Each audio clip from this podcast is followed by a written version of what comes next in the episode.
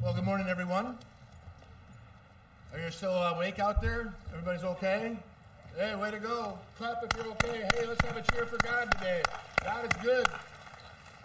Now, Greg introduced me as a former pastor here. I was a lead pastor for uh, six and a half years here at Elmhurst Church. However, some of you are relatively new and you're going right now. Isn't that the guy who drives the golf cart on Sunday mornings? He, he like preaches too. That's really, you know, you can get promoted. If you volunteer for hospitality, you might get a chance at the pulpit. You never know. Um, I've been paying close attention to the fact that we've been going through the book of Acts uh, this summer.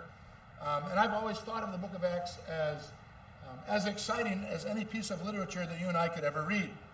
I mean, it's filled with drama and suspense and complicated relationships and unexpected characters and leaders and issues that need to be worked out and tragic deaths and strange occurrences.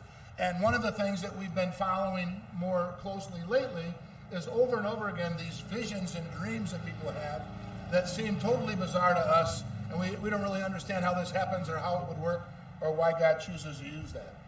Well, today in uh, Acts chapter 10 and part of chapter 11, we not only have one person getting a vision from God, but two people having separate visions for God that somehow he eventually brings together into one. So, first of all, we're going to meet this character from the book of Acts named Cornelius. I'm not going to have any of the scripture on the screen because I think this is such a great story and these are such great stories that we should treat it as if someone's reading it to us and we're listening to it for the first time. So I'm going to encourage you to do that. The Holy Spirit will work in our lives as we do so. So listen, because as you listen, you'll hear the Word of God. At Caesarea, there was a man named Cornelius. He was a centurion in what was known as the Italian regiment. He and all of his family were devout and God fearing. He gave generously to those who were in need, and he prayed to God regularly. One day, about three in the afternoon, he had a vision. He distinctly saw an angel of God who came to him and said, Cornelius. Cornelius stared at him in fear. What is it, Lord? The angel answered, Your prayers and gifts to the poor have come up as a memorial offering before the Lord. Now send men to the city of Joppa to bring back a name, a man whose name is Simon, who is called Peter. He's staying with Simon the tanner, whose house is by the sea. So this is Cornelius. Cornelius is a very accomplished man. He's complicated, as it would be in the first century. He's a, a Roman. He's a Roman soldier who has worked his way up the ranks to be a centurion, which is a leader of a regiment of people. And in regiment, in leading that regiment of military people, um, he deployed troops. He devised strategy. He supervised Roman soldiers. He was a key leader in Roman government. But he also was unique in the fact that not only was he a Roman soldier, but we're told that he was God fearing. He believed in the same God that the Jews believed in. He was devout in his worship. He was devout in his prayer life. He was generous in everything that he did. He was a man of integrity. Even though he had never officially converted to Judaism, it was recognized that he was this kind of unique individual. And God came to him in the middle of the afternoon in a vision and in a dream and told him he was supposed to send some of his troops to a different city, to the city of Joppa, where he'd find a man named Peter. So, meanwhile, we have Peter, the apostle, in another city, not Caesarea, where Cornelius was, but in Joppa. He also has a vision. Listen to what happens to Peter. About noon the following day, as they were on their journey and approaching the city, Peter went up on the roof to pray. He became hungry and he wanted something to eat. And while the meal was being prepared, he fell into a trance. He saw heaven opened and something like a large sheet being let down to earth by its four corners. It contained all kinds of animals, as well as reptiles and birds. Excuse me, four footed animals, reptiles and birds. And then a voice came to him Get up, Peter, kill and eat. Surely not, Lord, replied Peter. I have never eaten anything that is impure or unclean. The voice spoke to him a second time Do not call anything impure that God has made clean. This happened three times, and immediately the sheet was taken back up to heaven. Two men, two dreams. But this vision of Peter is a little bit strange compared to the vision of Cornelius. Cornelius' vision was rather straightforward. Hey, send some people to Joppa. You're going to find a guy they named Peter. Bring him back to Caesarea. Peter's vision, probably for him, was a little bit more like a nightmare. He saw a large sheep held up by its four corners with all kinds of four-footed animals on that on that sheet.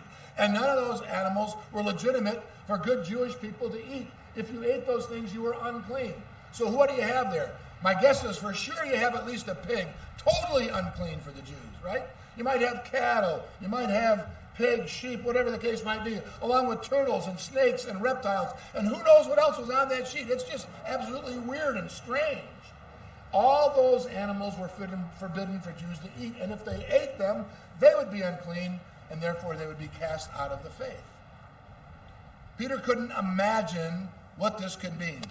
And he certainly couldn't buy into it right away. In fact, God had to show him this vision three different times. He found it offensive to believe that he would be requested to do such a thing. But this was the vision that God was putting before him.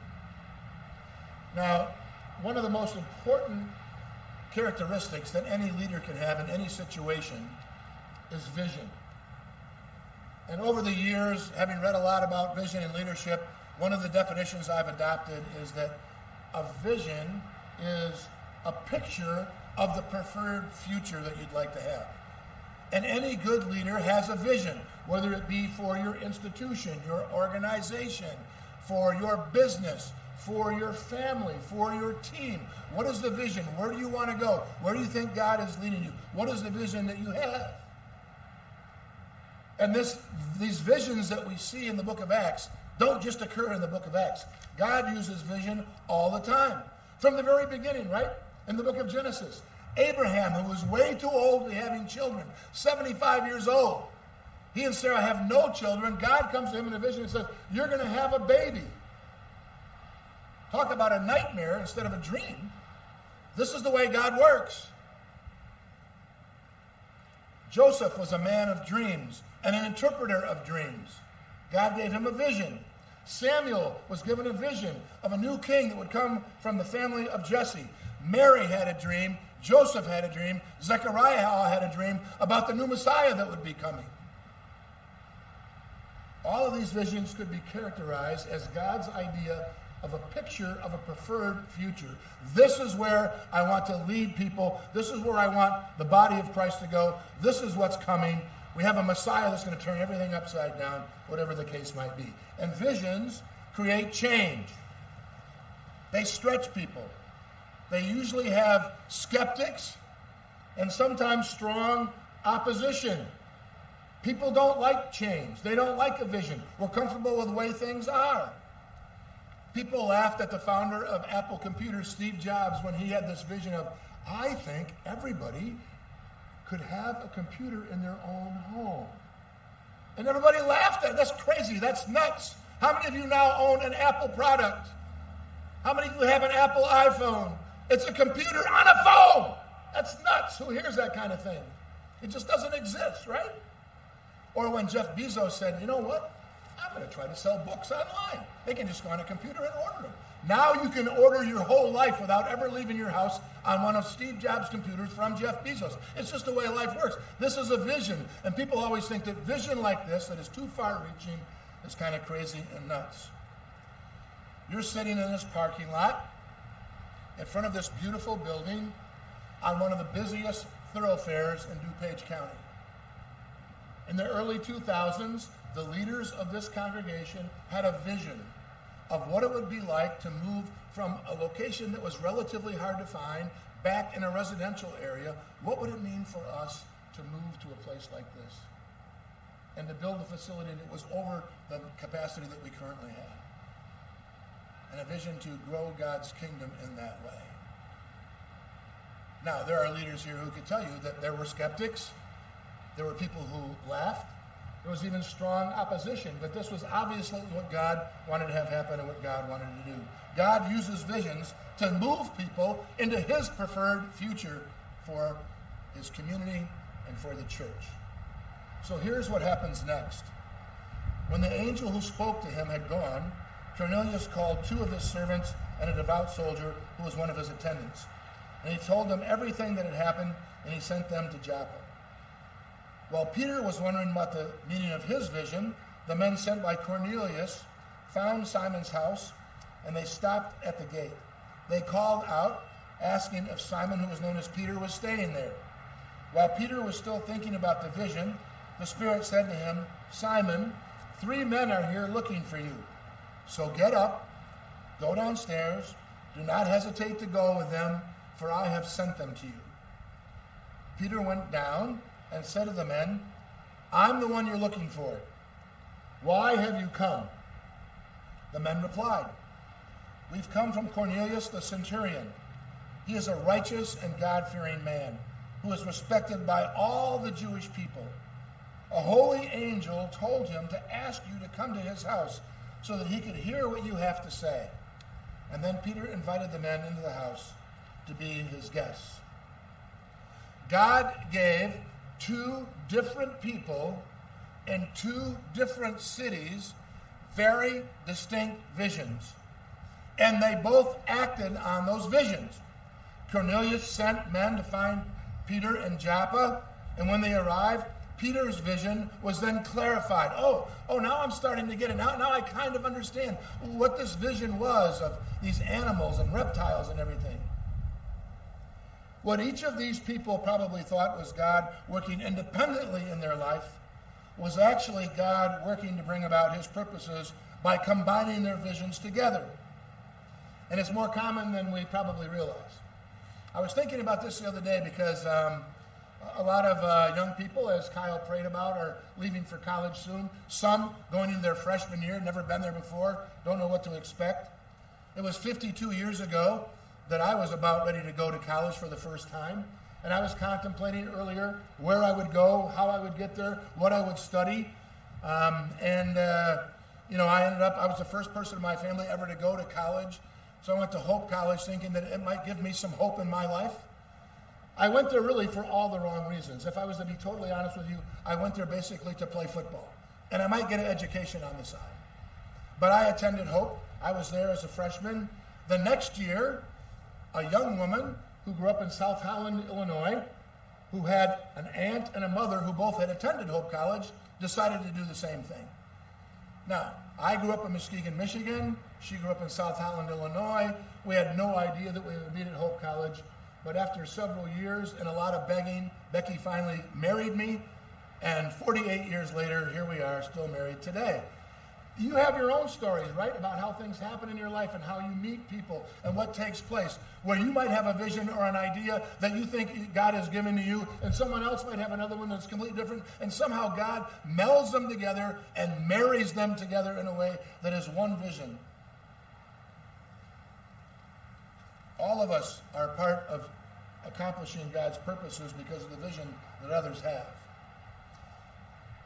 While Cornelius' vision was relatively risk free, send some of your people to Joppa and find a guy named Peter. Not too much risk for a Roman centurion to do that.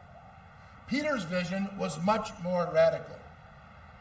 Peter went with Cornelius' men back to Caesarea and met with some people there. And when he got there, Peter began to speak. I now realize how true it is that God does not show favoritism, but accepts from every nation the one who fears him and does what is right. Now, it's really hard for us to grasp, I think, how radical it was for God to ask Peter, who was a Jew, to start to include Gentiles. His early ministry and the ministry of all the apostles was first off to the Jews. They were easy. They picked the low hanging fruit first because they already believed in God. They understood what a Messiah was. They had all the Old Testament scriptures. But you certainly couldn't include Gentiles. If you included non Jews, they would contaminate the body. We can't let them in here. We have to put up barriers. We have to have standards. We have to do something to keep them out. They do not belong. It's been that way for centuries. It's always been that way. We could never change. I can't imagine doing anything different.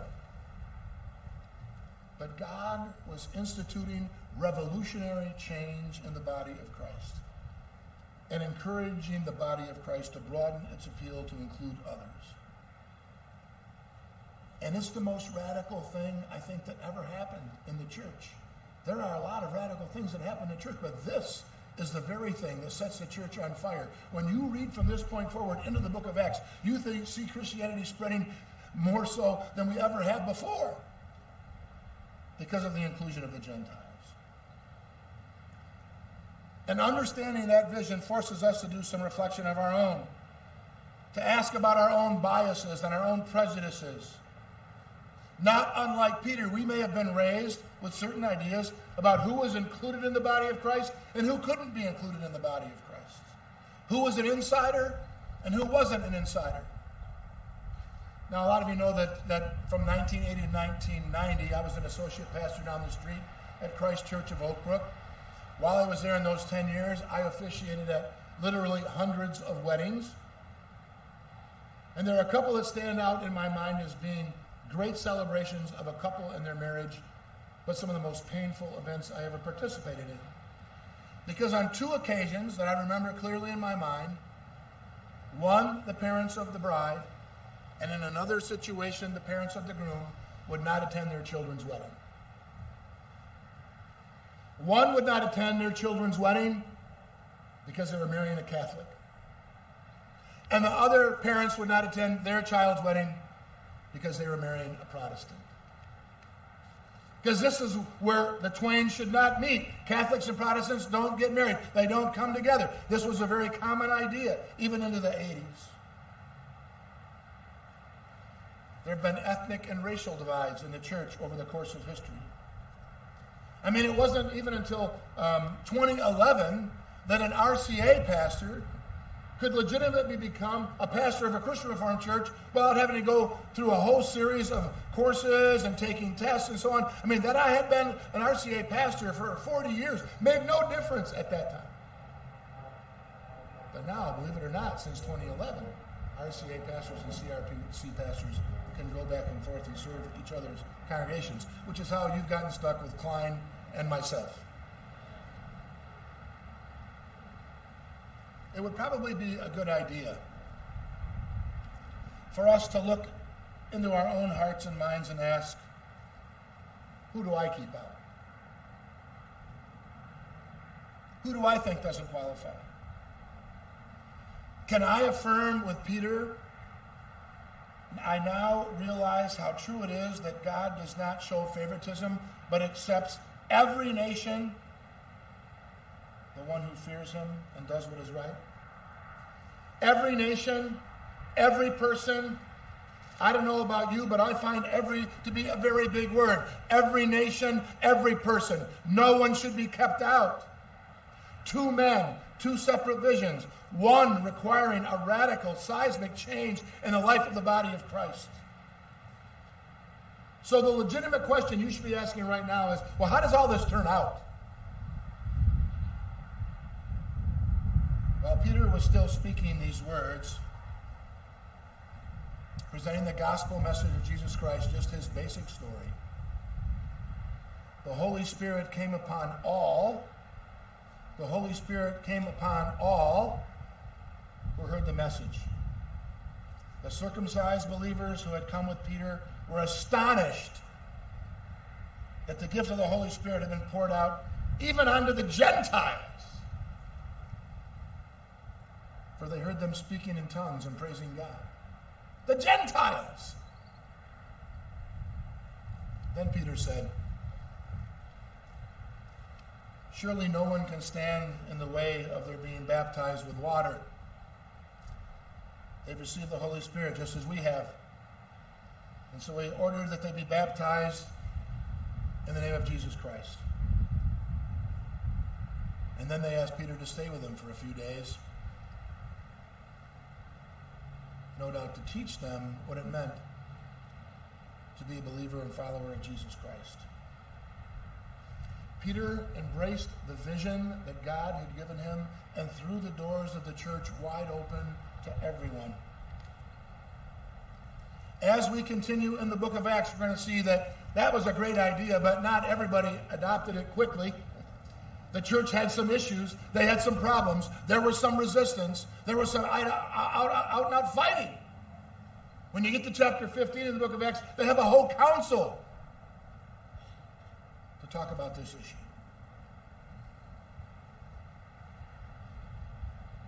How do you feel about Peter's words? God accepts from every nation the one who fears him and does what is right. Every nation. Everyone. Those are not just words, those are ideas that have huge implications. Who is included? Who would we keep out? What changes is God asking us to make that, that would break down a barrier for people coming to know Jesus Christ?